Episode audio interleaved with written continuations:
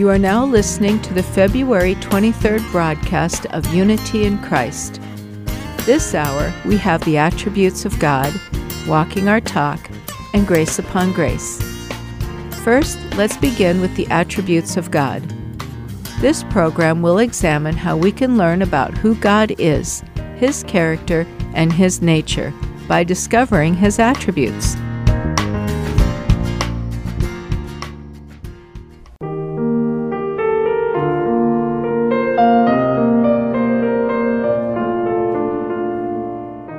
Everyone. This is Susan Holtgrew, your host for our program series, The Attributes of God. Today we are going to study another attribute of God, an attribute that we as humans have a very hard time becoming proficient at, and that is patience.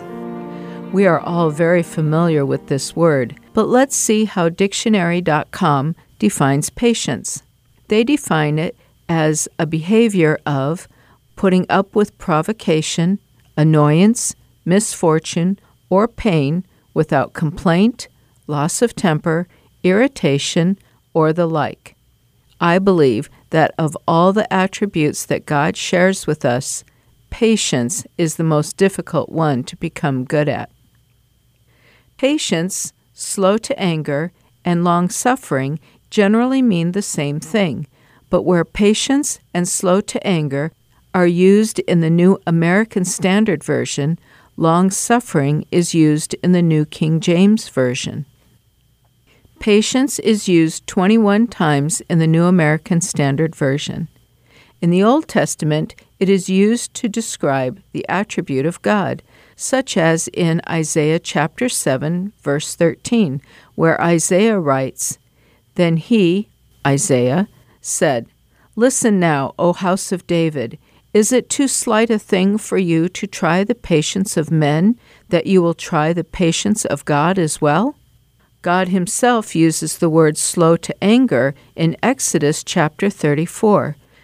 There we find Moses up on Mount Sinai, having carved the second stone tablets for God to write on again.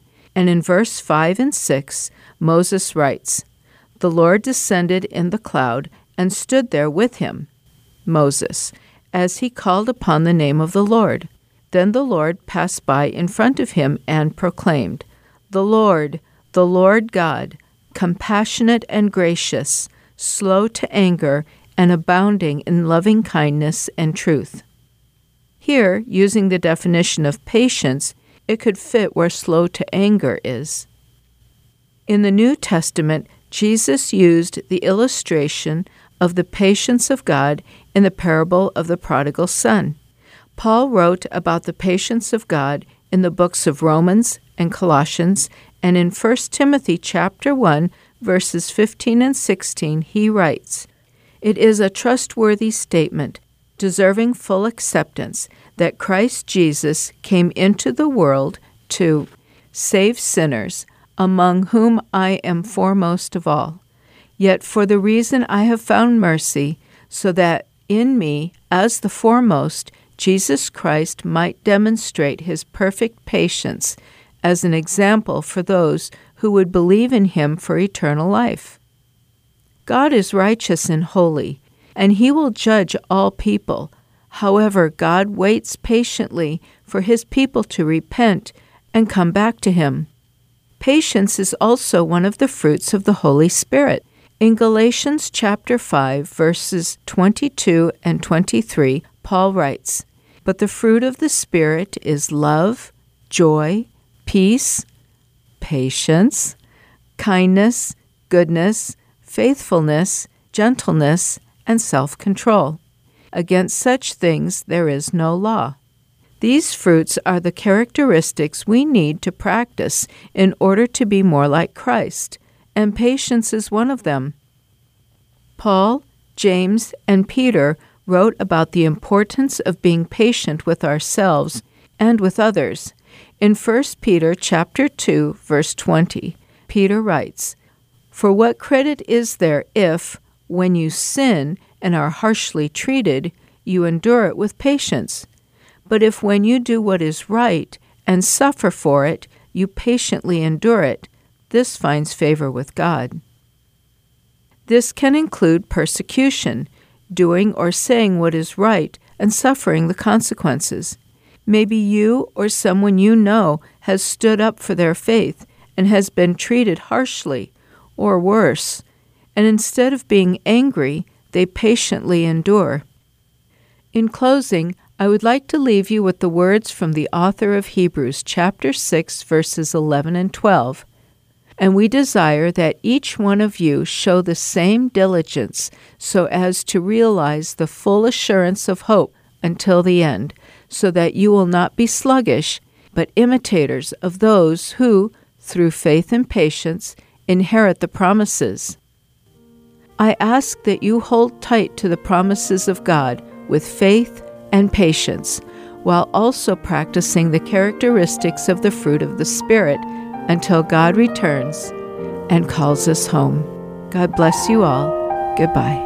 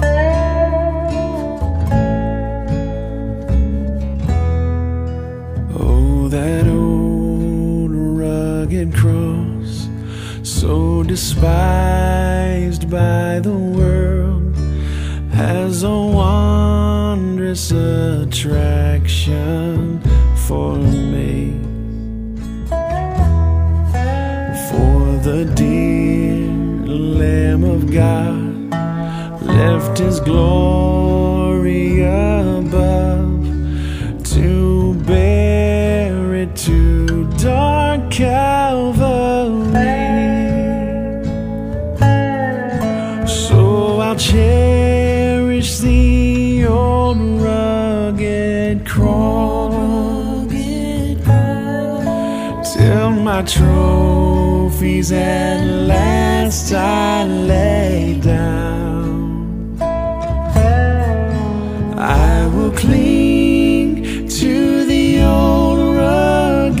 Cross and exchange it someday for a crown.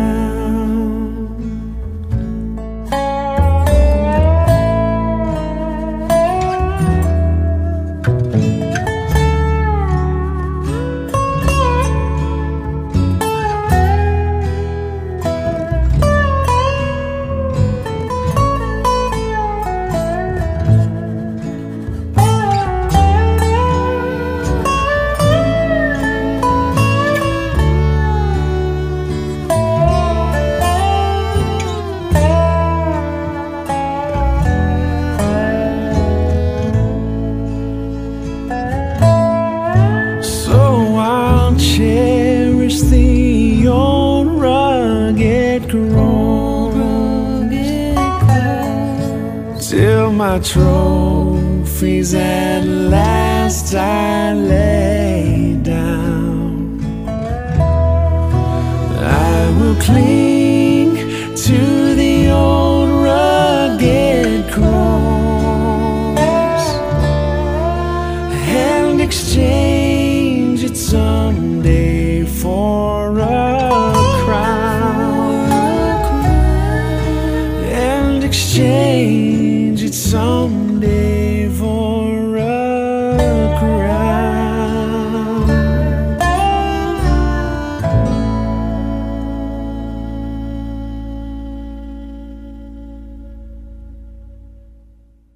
Coming up next is the podcast series Walking Our Talk.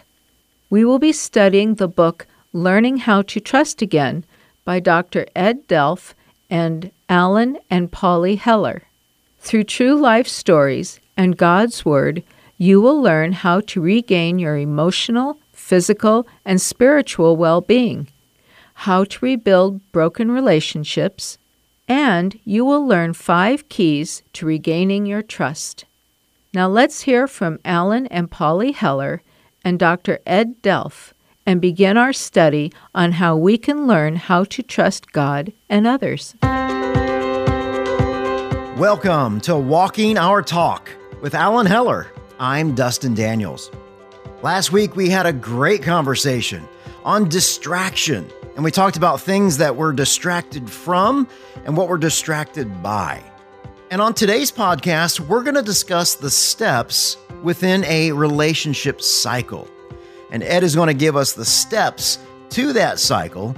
And then Alan and Polly are going to give us 42 years worth of marriage advice in how this cycle works. All this material that we're discussing today comes from a book titled Learning How to Trust. Alan and Polly Heller, along with Dr. Ed Delph, are authors of this book and the podcast is simply an in depth conversation so that you can apply these principles to your own life. Let's get started with today's podcast of Walking Our Talk.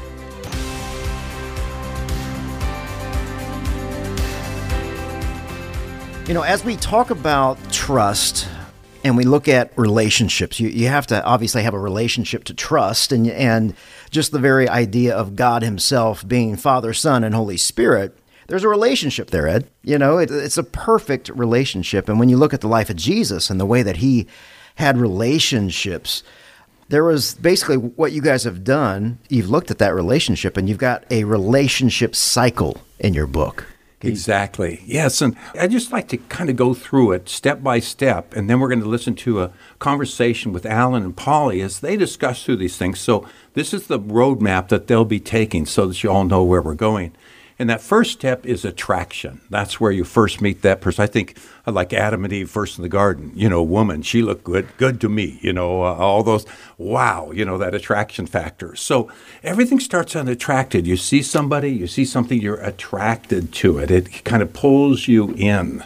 It's a, it may be visual, it may be audio, but it's usually both of those. But it pulls you in. That's that attraction thing. And you first meet them and everything's going great and so forth. And then at, there's a season of that. And then the next step that any relationship goes through is into the openness cycle. That's when, boy, you're flowing on the same page and wow, everything's working and, and boy, this person's really good. And you're telling your friends, this is, I've never met anybody like this, you know, and so forth. And, or I've never been to a church like this, or I've never been, oh, I started working at this place and oh, it's the best business ever, you know, and you're just, you're attracted to it. And then that open, that great openness period that we all have. And then when you're together with something for a long period of time, then comes the next stage. So we've moved from attraction to openness to now exposure. Now you've been with them for a while. You've been with that business for a while. You've been with that church for a while.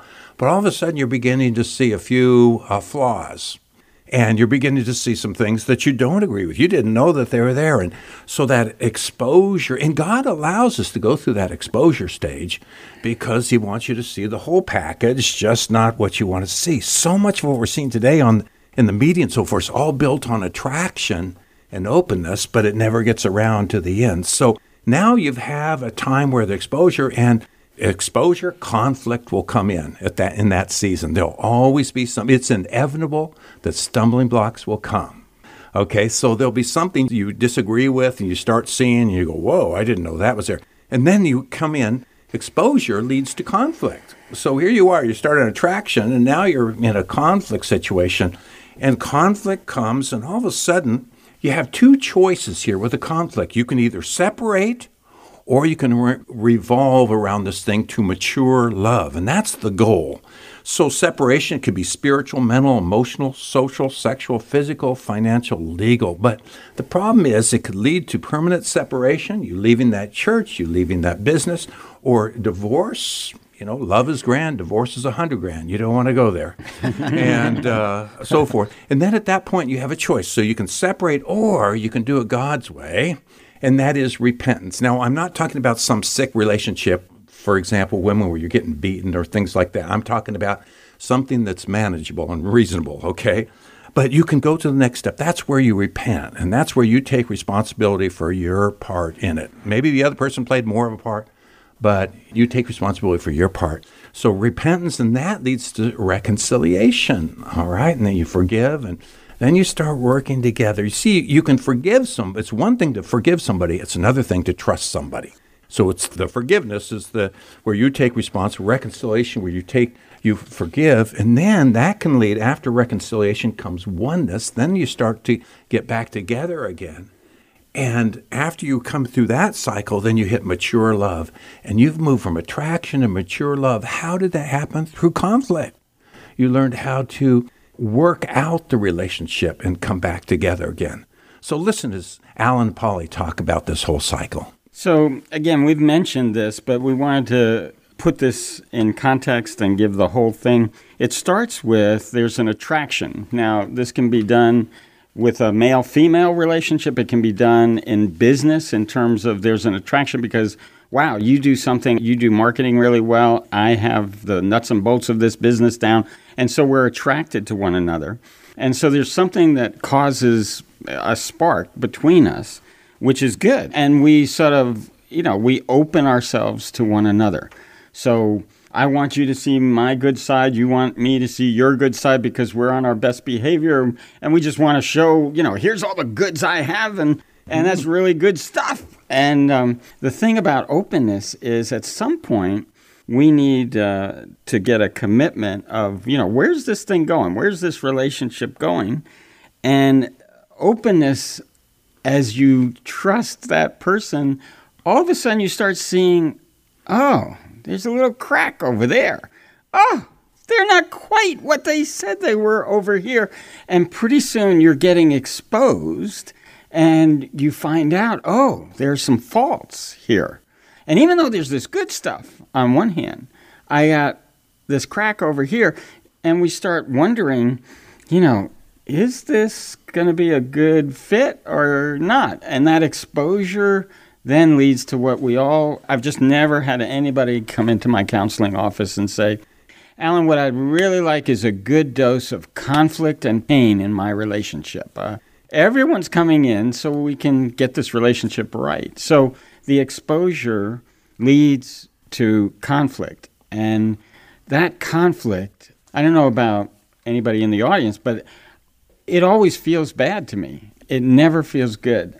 I don't like to be separated from my wife. I didn't mean to say that thing, or maybe I did mean to say that thing because I was tired and hungry and, and just upset, and my flesh got in the way. And so I have that conflict with that person, and that's going to cause separation. Are, is that exposure? Is that the same thing as time? Spending time with that person? Yeah, exposure, time, as well as experiences. Okay. In other words, I start seeing you. One of the things I say to premaritals counseling, I say to these people, see each other in different places. See him under pressure. See him with his family. you know, a woman goes home to see the man's family and goes, oh my gosh, I didn't know they did that, you know. And so there's exposure, but that, and you have to decide in that relationship when there's that exposure, can I accept that?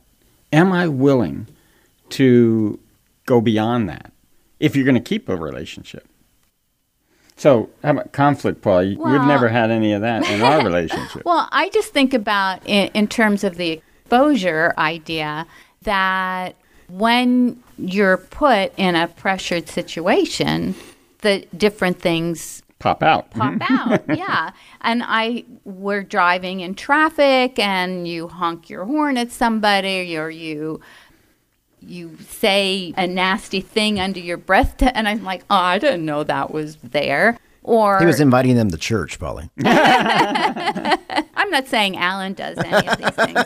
Well, I remember a guy that really got me upset. We're waiting in line, and he just puts on his brakes, and I mean, I just I couldn't believe it was so quick, and uh, And then he gets, you know, he's giving me the right finger of fellowship and and then he gets out and I get out. I mean, and I'm thinking, what are you what are you doing? You might get shot.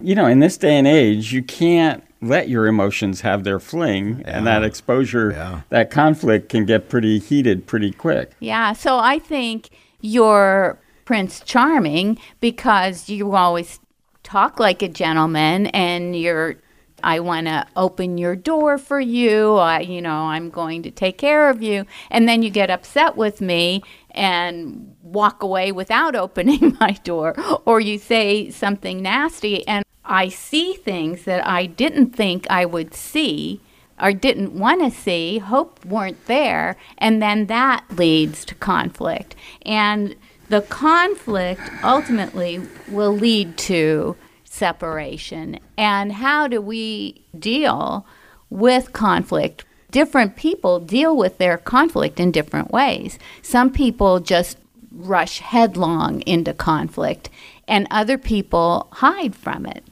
And in our families, Alan's family confronters. If they have a beef with, with somebody else in the family, they just come right out and talk about it.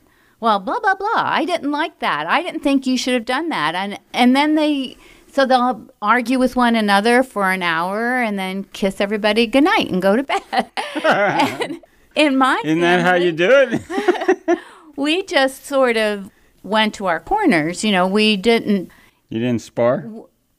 not as a whole family. Maybe as individuals, maybe I would have an argument with my sister, but it wasn't one of those things where the whole family would sit around the table and have some big, I don't think you should have done this kind of an argument with one another and hash something out. But you did throw zingers. Oh, yeah. The sarcastic zingers yeah. was the conflict uh, brewing there. Yeah.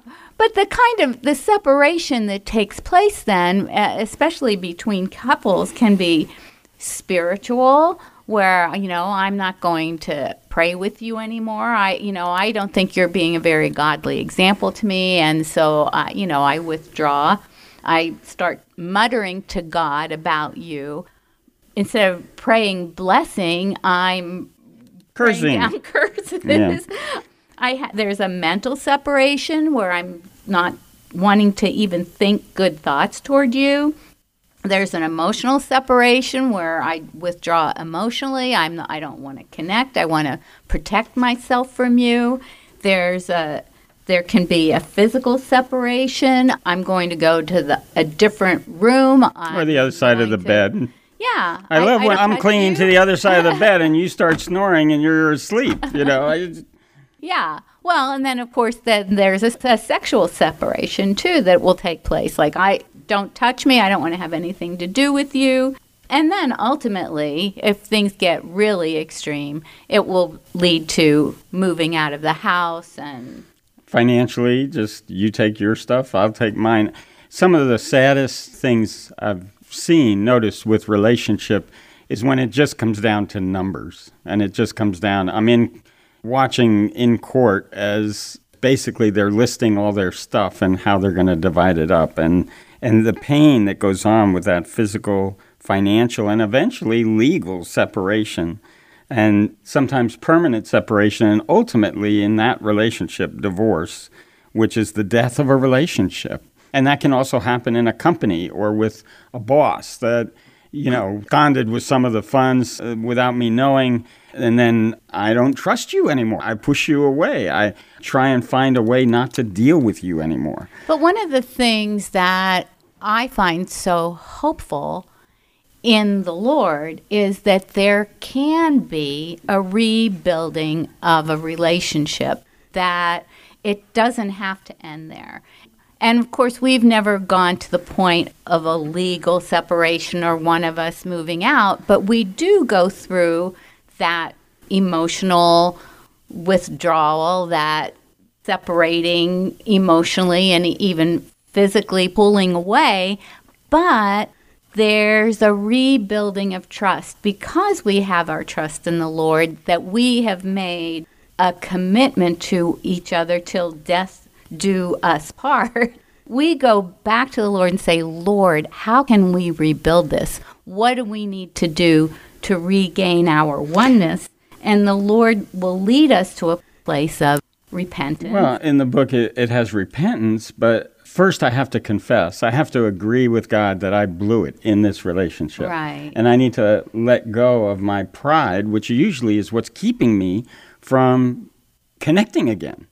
And so that's the first step is the recognition that I'm playing God right now. And then I need to repent or turn around from that behavior as well as the heart. I think we miss the heart. We can grit our teeth and say, "Okay, we're, we're I forgive you," you know, and somehow that doesn't work with you. Uh, you want a little bit more than that. And then the desire is to reconcile, be able to say, "Okay, you did hurt me. I hurt you. I forgive you. I will let go of that," so that we can be restored into that oneness which is representative of the Godhead. We've talked about this, where, you know, the Father, Son, and Holy Spirit have never had a conflict that totally blew them out of the water. Matter of fact, I don't think they've ever had a conflict. and so, oneness, both in a marriage relationship, oneness even in just our everyday relationship, not only with those who are believers, but uh, Jesus grew in wisdom and stature in favor with God and in favor with man. So sometimes even your enemies will be blessed and will look on you with favor when you're willing to do it God's way and work through this cycle. And this cycle may happen two or three times a day. It's not like it, you do it once and say, okay, well, 20 years ago we went through that relationship cycle and we don't have to go through it again. Well, part of that reconciliation that has to take place involves repairing the damage that was done by words that you said or things that you did and and making a determination to change a pattern of behavior that's become destructive in the relationship and I think that that's part of restoring trust in the other person. If you don't repair the damage, then all you're doing by your attempts at reconciliation is mouthing a, a lot of empty words. And some people will say, I'm sorry, now you have to forgive me, and we're done with this, and let's move on. And there's a little more to it than that. There has to be a heart change, that there has to be a recognition that something that I did, something that I said, hurt you. And I would like to do what I can to make it better and to, to repair the damage and to not do that again. Our little cycle here, we get to the point of reconciling. What helps you to feel restored? Because I know this in our relationship, this becomes a tough thing because sometimes I, and maybe you out there, as you reconcile with somebody, they say, I don't think you really forgive me. I don't really think you're apologizing the right way. And, um, you know, how do you read the heart? How do we get to the point where it's done and we can go back through the cycle again? I think for me, part of that mature love process has been to learn not to try to force you into an apology or into change. This is where trust comes in to the picture for me is to trust the Holy Spirit to speak to you and to actually get to your heart so that you're not mouthing words of apology that you're not really ready to say. And I've seen that happen where guys will say, I'm sorry. All right, I said it. I'm sorry. And, you know, that really That warms your heart? heart. That's good news. But I think what happens with a guy is when we have a problem, we want to solve it, we want to get through it. So you're telling me I've offended you. I really want to say, I'm sorry, let's move on. But we can't move on until both parties, in their heart, have been able to say, I give up my pride. I give up the hurt that I'm holding on to and let go. Well, and one of the things that I've seen happen is that if I will just let it go and say, Lord, I'm just going to trust you to speak to Alan, is that eventually, maybe not right away, but eventually you'll come to me and say, I am sorry. I realize I hurt you by what I said or I spoke too harshly and I was wrong. Please forgive me. And that is so much better. There, it's so much more satisfying and gratifying to me as your wife to wait for the Lord to speak to your heart and wait for you to come back with a genuine heart change rather than just saying the words. So it's a process, it takes time. Uh, we've been at it 43 years. We teach it, we try and live it, and we still have issues that we have to work through. And sometimes it doesn't work totally right the first time. And so you might have to take a time or two to work that out. But our goal would be mature love, the way God designed us, to be one where our hearts are knit together and we trust one another.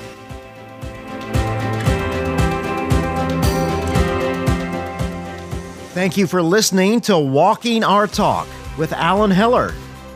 You can visit Dr. Ed Delph at nationstrategy.com. And for Alan and Polly Heller, head over to walkandtalk.org. On the website, you'll be able to order the Learning How to Trust book along with the newly revised application guide.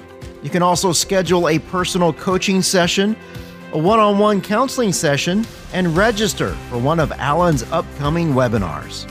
On behalf of Alan, Holly, and Ed, thanks for listening to Walking Our Talk. We'll meet again next week.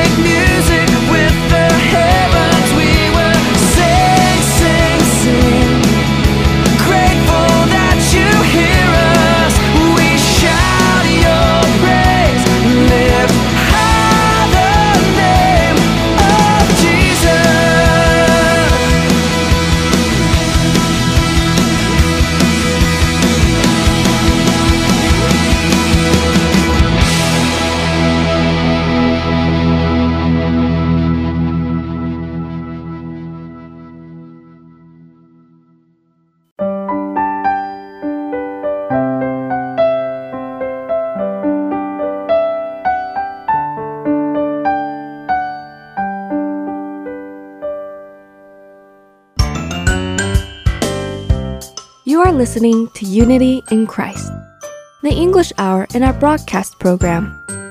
Here at Heart and Soul Gospel Ministries, we strive to connect our listeners to engage with a community of believers as one body under Christ. Since 2000, we have dedicated our lives to make disciples of all nations through radio broadcasting. We are always encouraged to hear from you, so if you have any comments or testimonies that you would like to share, please feel free to email us at askhsgm at gmail.com. Also, don't forget to subscribe to Heart and Soul Podcast on iTunes for weekly sermons. To learn more, visit heartandsoul.org.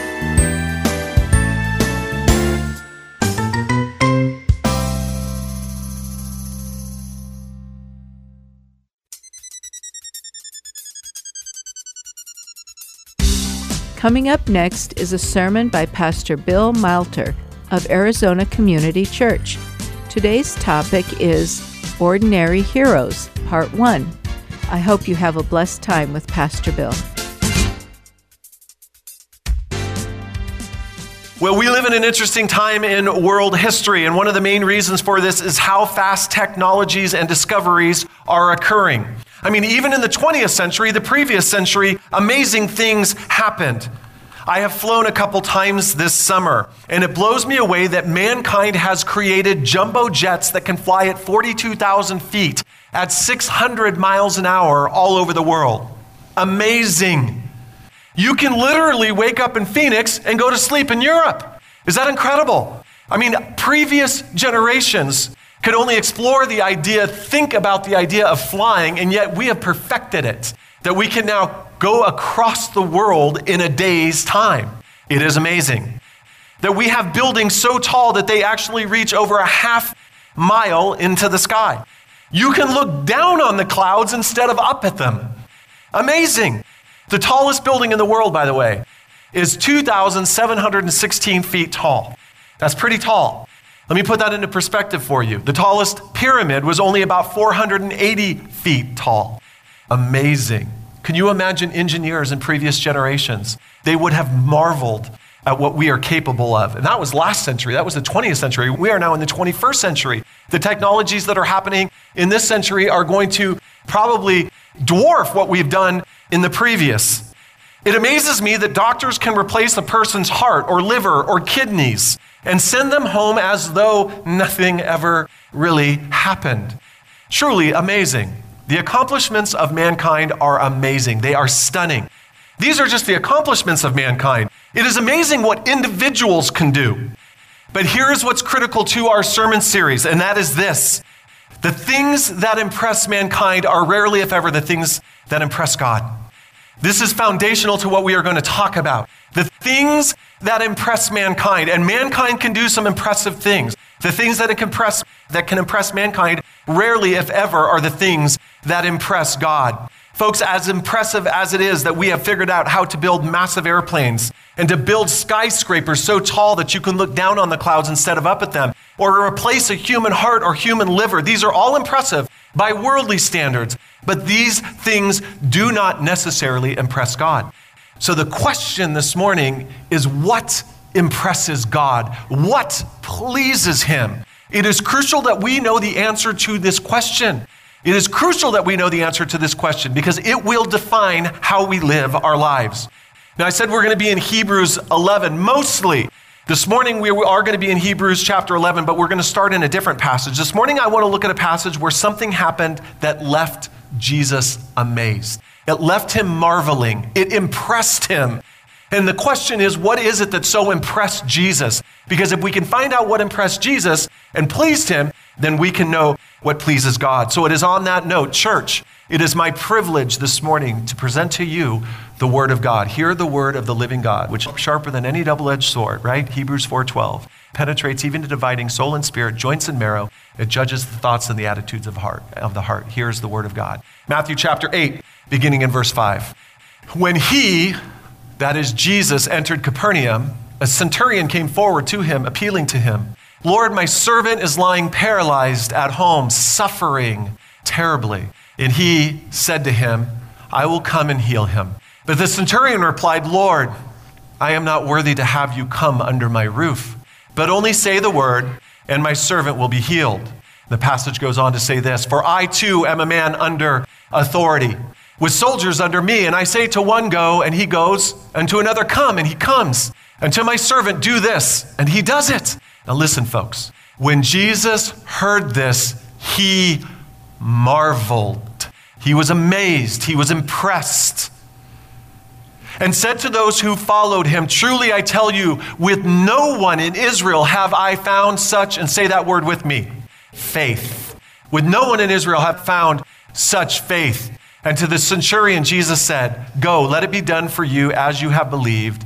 And the servant was healed at that very moment. Amen. Church, I present to you the word of God this morning. So, what impressed Jesus? What amazed him? What did he marvel at? It was the centurion's display of faith. That is what caused Jesus to marvel. This ordinary man acting with heroic faith left Jesus marveling. Listen, this is very important. Most people in the world, including, I bet you, everyone in this room, including myself, have resigned ourselves to leading ordinary lives. What do I mean by that? Meaning, you will probably never do anything truly heroic in this lifetime by worldly standards. Your name will never be on the nightly news, right? You may, most people in this room will never get to do, even be presented with the opportunity do, to do anything heroic by worldly standards in this lifetime, right? You'll probably never thwart a bank robbery. You'll probably never do CPR and bring back someone back to life, someone important back to life. I mean, some of you might have done that, but most of us, we don't get to do those things. Those opportunities don't even present themselves to us. And so most people have resigned themselves to going, well, I'm going to live an ordinary life. I'll live and I'll die. Nobody will really know my name. A few people will. And when I die, I'll pass on. But listen, folks, although most people have resigned themselves to leading ordinary lives, it does not have to be that way for those of us who are believers. The people in the Bible who we would designate as heroes all had one thing in common. And you can guess what that one thing was. What was it? It was faith. I know some of you don't have the faith to say faith because you think you're going to be wrong, but you're right, right? It is faith. They were ordinary people who stepped out in faith, a faith that was pleasing to God. It changed their circumstances, and in many cases, it changed the world. Faith, folks, is so foundational to pleasing God that Hebrews chapter 11 says this and without faith, it is impossible to please God. Without faith, it is impossible to please God. So I'm going to give you guys a homework assignment this week. You know what it is? I want you to read Hebrews chapter 11 once, maybe twice, possibly three times. Literally, it'll take you about a minute and a half to read it once. So read it a few times, get familiar with it, because you are going to know this chapter in the Bible backwards and forward by the time that we are done. Without faith, it is impossible to please Him. Impossible means not having the ability. It doesn't matter what amazing things a person does in this lifetime. They might thwart a bank robbery. They might raise someone from the dead in performing CPR. They might jump off a skyscraper and sail to the earth with a parachute. They might build a building that reaches the sky. They might replace a heart or a liver. But without faith, none of that is pleasing to God. And that is what sets you and me apart from the rest of the world. Because guess what you and I have that the rest of the world doesn't have? Faith. We have faith. God has implanted faith in our hearts, and it is that faith that allows us to please God. As believers, we have the ability to step out in faith and honor God, serve God, follow God, obey God each and every day. By the way, you may never be presented an opportunity to do anything heroic by worldly standards. In your entire lifetime, you may never be presented with the opportunity to do anything heroic by worldly standards. Again, you may never thwart a bank robbery, perform CPR, or do anything significant in that manner. Your name might never be on the nightly news, but I can tell you this you will be presented daily with opportunities to walk in faith and please God. Daily. What is interesting this is what's interesting. Now, I need you guys to hang with me through this because I'm going to get a little philosophical, but it's going, listen to carefully to what I say. It is interesting that is the people of this world, when they think of you and I having faith, they think of us as having blind faith. They think of us as having blind faith. Oh, you Christians, you just live by blind faith in a God you can't see. You, you know, that's all you have. But listen to me. Biblical faith, and this is terribly important because it's in Hebrews chapter 11, verse 1. Biblical faith is not blind faith. It is not, and I'm going to prove it to you. Biblical faith is faith that has assurance and conviction behind it.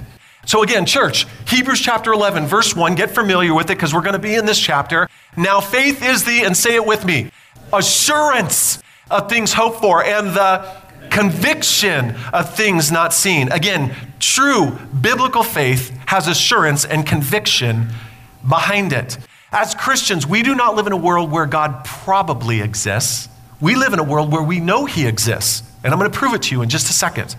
We have assurance and conviction that God exists. We base our lives on that assurance and conviction. We live our lives based upon that assurance and conviction. We don't live in a world where God probably created everything. We live in a world where we know God created everything. As a matter of fact, look at the next couple of verses in Hebrews chapter 11. Hebrews chapter 11, let's look at verse 1, but 2 and 3 also. Now, faith is the assurance of things hoped for and the conviction of things not seen. For by it, that is, by faith, the people of old received their commendation. By faith, we understand that the universe was created by the Word of God, so that what is seen was not made out of things that are visible. Now, why is this important? As Christians, we don't have to speculate where time, space, and matter came from. We know that God spoke all of these things into existence by His own power and authority. The non believer cannot account, at least rationally, for time, space, and matter. Genesis chapter 1, in the beginning, God created the heavens and the earth, right? You're familiar with this verse. What does this one verse say? It says this In the beginning, time, God created the heavens, space, and the earth, matter. In the very first verse of the Bible, you and I can account for time, space, and matter. The unbeliever cannot, at least rationally. And I'm going to prove that again in a second. Listen, even unbelieving scientists and philosophers agree that the universe had to have a beginning. You understand the universe had to have a beginning. You cannot have an infinite amount of time before this moment. If you had an infinite amount of time before this moment and I set you in a spaceship back in time and told you to call me when you get to the beginning, when would you call me? Never. When would you get halfway there? Never. When would you be a third of the way there? Never. As a matter of fact, no matter how far you went back in time, you would still have an infinite amount of time yet to go. It's called transcending an actual infinite. You cannot transcend or go past an actual infinite because it has no end. You can't traverse it, you can't go past it. So there had to be a beginning in which time, space, and matter came into existence. You and I can account for it. The unbeliever can't. And yet it is the unbeliever who's going to tell you you're the one living by blind faith. Go figure. You're the ones living by blind faith. Listen, it is at this point that the unbelieving scientist or philosopher or the atheist crosses the line into absurdity. And if you don't believe in God and that God created everything, I don't mean that as an insult. I mean it as the truth. For the unbelieving scientist, philosopher, or atheist, they will have to posit that the universe just popped into existence by itself. Time, space, and matter just suddenly appeared from nothing, by nothing, and for nothing. Huh, go figure. Folks, if you want to talk about somebody living by blind faith, it is not us, it is them. We are people whose faith has assurance and conviction behind it. Amen? That is why the biblical definition says it is uh, biblical faith has assurance and conviction. We don't live in a world where God probably exists. We know He exists. There had to be a beginning. And you're either going to say it happened by nothing, by nothing, for nothing, for no reason, or you're going to say God created it. I can account, you can account for where time, space, and matter came from. As a matter of fact, we can account for it in the very first verse of the Bible. Let me take it a step further. Let's take this a step further. Hang with me, this is very important. We know the God of the Bible exists because of the impossibility of the contrary. The impossibility of the contrary. Let me prove this. For example, if the God of the Bible doesn't exist, then human beings are nothing more than blobs of chemicals hurtling through space. The universe just popped into existence, and you and I are just chemicals. We are stardust. We are matter in motion. That is all we are. We're chemicals that act in response to the environment. That's all it is. Folks, in the same way, if God does not exist, then human beings are nothing more than fizzing chemical reactions. We are just stardust. We are just matter in motion. But the fact is, when you reason or ascribe value to your thoughts or have morals, you are proving that the God of the universe exists. And this is the irony is the atheist or the unbeliever will deny God exists while using reason and logic to try to prove that point. Do you see that? They are borrowing from our worldview. I can make sense of reason and logic. I know why our thoughts have values because we were created in God's image. And yet you're going to use reason and logic to argue against my position. Go figure. It has been said that the unbeliever is like a small child that has to crawl into the lap of his father to slap the father in the face. He has to sit first on the father's lap to do that. Listen, folks, if God doesn't exist, there is no such thing as reason. There is no such thing as logic. The very fact that there is reason, that there is logic, that there is morals, is because God exists. I can account for that. The atheist cannot. You can account for that. The atheist cannot. It is not you who are living by blind faith, it is the atheist. As one theologian said, we don't reason our way to God's existence. We reason because of God's existence. The very fact that you are reasoning right now, that you have thoughts, that you ascribe value to your thoughts, proves that you believe in God. You may deny his existence, the non believer will, but you are not living your life as though he exists. Because if you truly thought that you were just stardust, matter in motion, you would not be sitting here arguing with me. Because there are no thoughts, there is no logic, there is no value in anything we do. We are just chemicals reacting in response to environmental factors. And again, the irony is that on the one hand, the non believer will say God doesn't exist while using things like reason and logic to reach that conclusion. See, non believers have to borrow from our worldview to argue against our worldview. They live, everyone lives, everyone lives as though God exists. I guarantee it. Even the staunchest atheist. They wake up and they say certain things are right and wrong. They wake up and say, My thoughts have value. They wake up and say, Let's logically figure this out. That's because you're acting, you're living in a world like where you live like God exists, even though you deny his existence. And this brings up a very important point. Everyone knows that God exists. Everyone does. Romans chapter 1 For the wrath of God is revealed from heaven against all ungodliness and righteousness of men. Now, this is key. Who by their unrighteousness suppress the truth. For what can be known about God, say it with me, is plain to them. It is plain to them because God has shown it to them. For his invisible attributes, namely his eternal power and divine nature, have been, say it with me, clearly perceived ever since the creation of the world in the things that have been made, so that men are without excuse, so that they are without excuse. All people know that God exists, and they live their life like God exists, even if they deny him. One theologian put it this way he said, Denying God exists is like trying to hold a beach ball under water. Now, we've all done this, right? Most of us have done this. Now, most of the time when you try to hold a beach ball underwater, you just roll. You know how you flip over and you roll over and you face plant and you get water up your nose and it's horrible. But if you're good and you press it down, you can, you know, balance like this and hold it underwater for a few seconds. What inevitably happens? That beach ball pops right to the surface. It pops right to the surface. You literally have to hold it down and suppress it. Otherwise, it shoots to the top. See, folks, those of us who live by faith have simply stopped trying to suppress the truth that God exists and that He created all things. It is plain and obvious that God exists. That is why the biblical definition in Hebrews chapter 11, verse 1, uses the word assurance and conviction. You and I have assurance and conviction. It is not a blind faith. We can account for time, space, and matter. We can account for logic and reason. We can account for why the world is evil and how God and how that's going to be fixed. We can say that somebody like Hitler is going to get justice. The atheist cannot, the unbeliever cannot, and yet they're going to accuse you of living by blind faith. Folks, you are not living by blind faith. Not at all.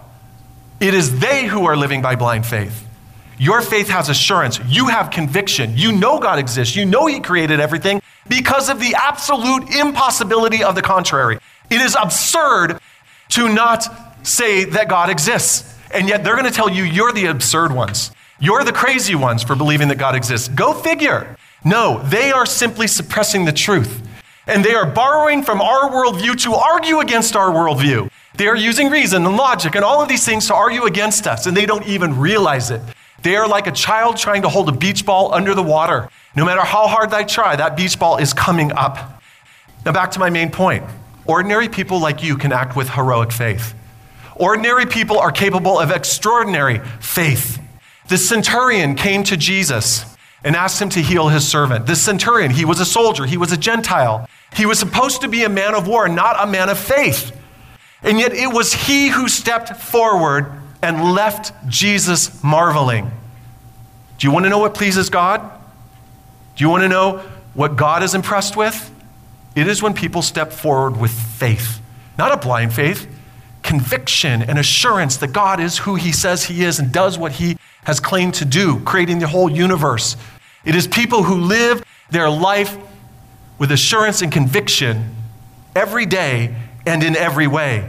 And folks, this is a powerful reminder. If you ever need reminding that ordinary people can do it, you can do it. I don't know how the centurion knew that Jesus had that type of authority. He must have heard reports. And he certainly knew it from his own career, right? He knew how authority worked. And he knew Jesus had it. And so he says, Jesus, I am not even worthy. Just speak the word. And Jesus goes, What? Where did you come from? And where did you get such faith? It makes me wonder am I someone who has that type of faith in Christ, in Christ's authority? Do I believe that Jesus has that type of authority in my life? You know what? I'm a pastor of a church, I've been a Christian a long time. I don't. I often don't live with assurance and conviction. I live in fear. One of the greatest temptations for us in this lifetime is that we are going to be people of fear and not faith. By the way, the authority of Jesus wasn't just displayed in the fact that Jesus said this servant should be healed. It was displayed all throughout the Gospels. Let me give you a really good example. Mark chapter 4. And a great windstorm arose, and the waves were breaking into the boat. So the disciples are on the Sea of Galilee. In 2007, I had the privilege of going to Israel with a group from our church. We went there, we went out onto the Sea of Galilee, and guess what happened? A windstorm arose. Kid you not. And it was kind of a bummer when it happened because we were freezing and the wind was blowing and the waves were choppy. And it's like, why is this happening? Now I know why it happened so that I could stand here today and tell you I know what this is like. Maybe not quite like that because I was in a modern boat that was nice and I could go inside, but they couldn't, right? A great windstorm arose and the waves were breaking into the boat so that the boat was already filling. But he, Jesus, was in the stern, and it says this, and Mark always adds these little details asleep on a cushion. You wonder why he put that there. Isn't that, isn't that interesting? Asleep on the cushion. And they awoke him and said to him, Teacher, do you not care that we are perishing? And he awoke and he rebuked the wind and the sea, Peace, be still. And the wind ceased, and there was, what does it say? There was great calm. There wasn't just calm, it was great calm. Have you ever walked out in a morning and it's incredibly calm and quiet? It's more peaceful and quiet and silent than usual. It's like you can almost hear the pine tree needle fall to the ground and hit the ground. It's that quiet, it's that peaceful. That's what this is. The disciples are stunned. He said to them, Why are you so afraid? Have you still no, say it with me, faith? And they were filled with great fear and said to one another, Who then is this that even the wind and the seas obey him? I love what verse 41 says. Who is this that even the wind and the seas obey him? The disciples are just beginning to learn the extent of Jesus' authority and they are left stunned. They are marveling. They are amazed. Who is this guy that has this type of authority? You will remember that when Jesus spoke, he spoke to the people as one who had what? Authority. He did this time and again. Mark chapter 1, and they went into Capernaum, and immediately on the Sabbath, he, Jesus, entered the synagogue and was teaching. And they were astonished. They were stunned at his teaching, for he taught them as one who had authority and not as one of the scribes. Folks, Jesus constantly left people astonished when he displayed his authority. Now, listen to this. Yet it was Jesus who stood astonished, who stood amazed at what? The faith of the centurion. You want to know what impresses God? You want to know what pleases God? It's faith. And, folks, this is the bottom line. If you want to do something heroic in this lifetime, step out in faith. You may never get the opportunity by worldly standards to do anything heroic in this lifetime. You may never thwart a bank robbery. You may never perform CPR and bring somebody back from the dead or do any other great things by worldly standards, but no one understand this. You will have endless opportunities every day, even before the sun goes down today, to walk in faith before your God, that a faith that pleases Him and that is heroic oftentimes to Him. And when the world tells you you're living by blind faith, go, no, I'm living with assurance and conviction. I don't live in a world where God probably exists. I know He exists, and I know He created everything, and you do too. You're just suppressing it. And the irony is, is that you're living your life like He exists, even though you don't, even though you sit there and deny that He exists. Folks, step out in faith, walk in faith, put your faith into action, and trust God for what others think is impossible. You do not have to be rich powerful or great by worldly standards to walk in heroic faith. You do believe God is the God of the impossible, right? I know you do. The Bible says it time and again, right? With all things God, with God all things are possible. There's nothing he can't do. The question is will we live our lives as though that verse is true? Folks, in the Bible, all the great men and women were ordinary men and women. The only difference is that they were men and women who put their faith into action. They lived like they had assurance and conviction. They trusted God when others would not. And, folks, it is time for us to be a people, a generation of believers who live with utter assurance and absolute conviction. If the world knows you as anything, let them know you as somebody that lives with assurance and conviction about what you believe. And what you believe, folks, is true because of the impossibility of the contrary. It is absurd to take any other position. You are not the ones living by blind faith. You are the ones that have every right to be assured and to have conviction about what you believe. Again, now faith is the assurance of things hoped for and the conviction of things not seen. So let me ask you this morning do the people in your life know you as somebody who lives with assurance and conviction? It's a sobering question. Do the people who know me best go, Bill is somebody that lives with assurance and conviction about the God he follows?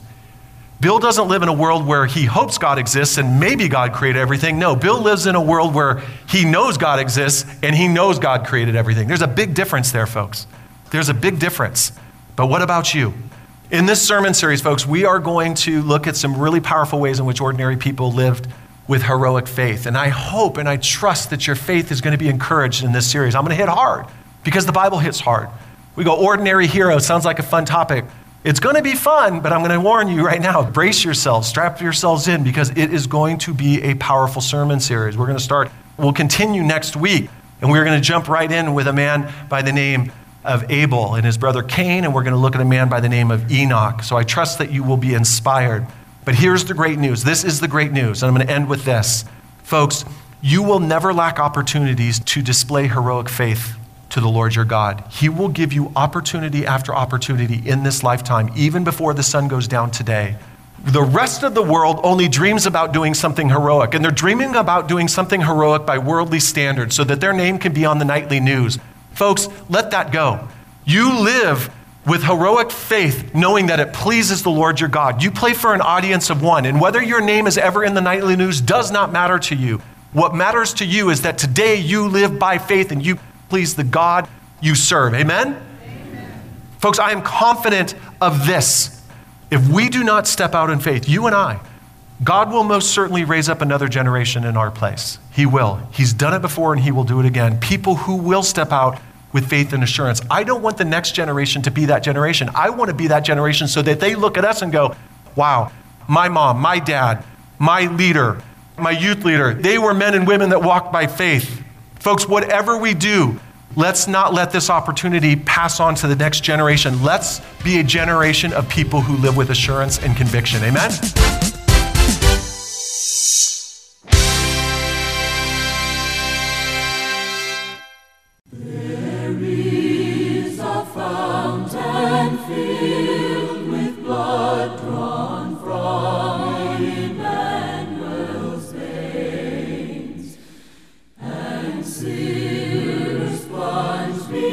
Since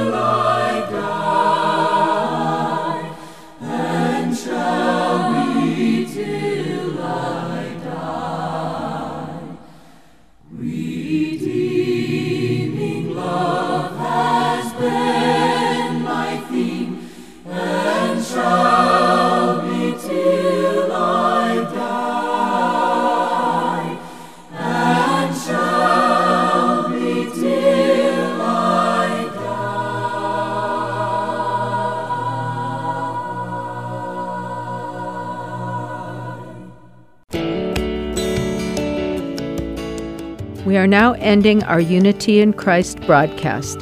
Thank you for listening, and I look forward to being with you again next week.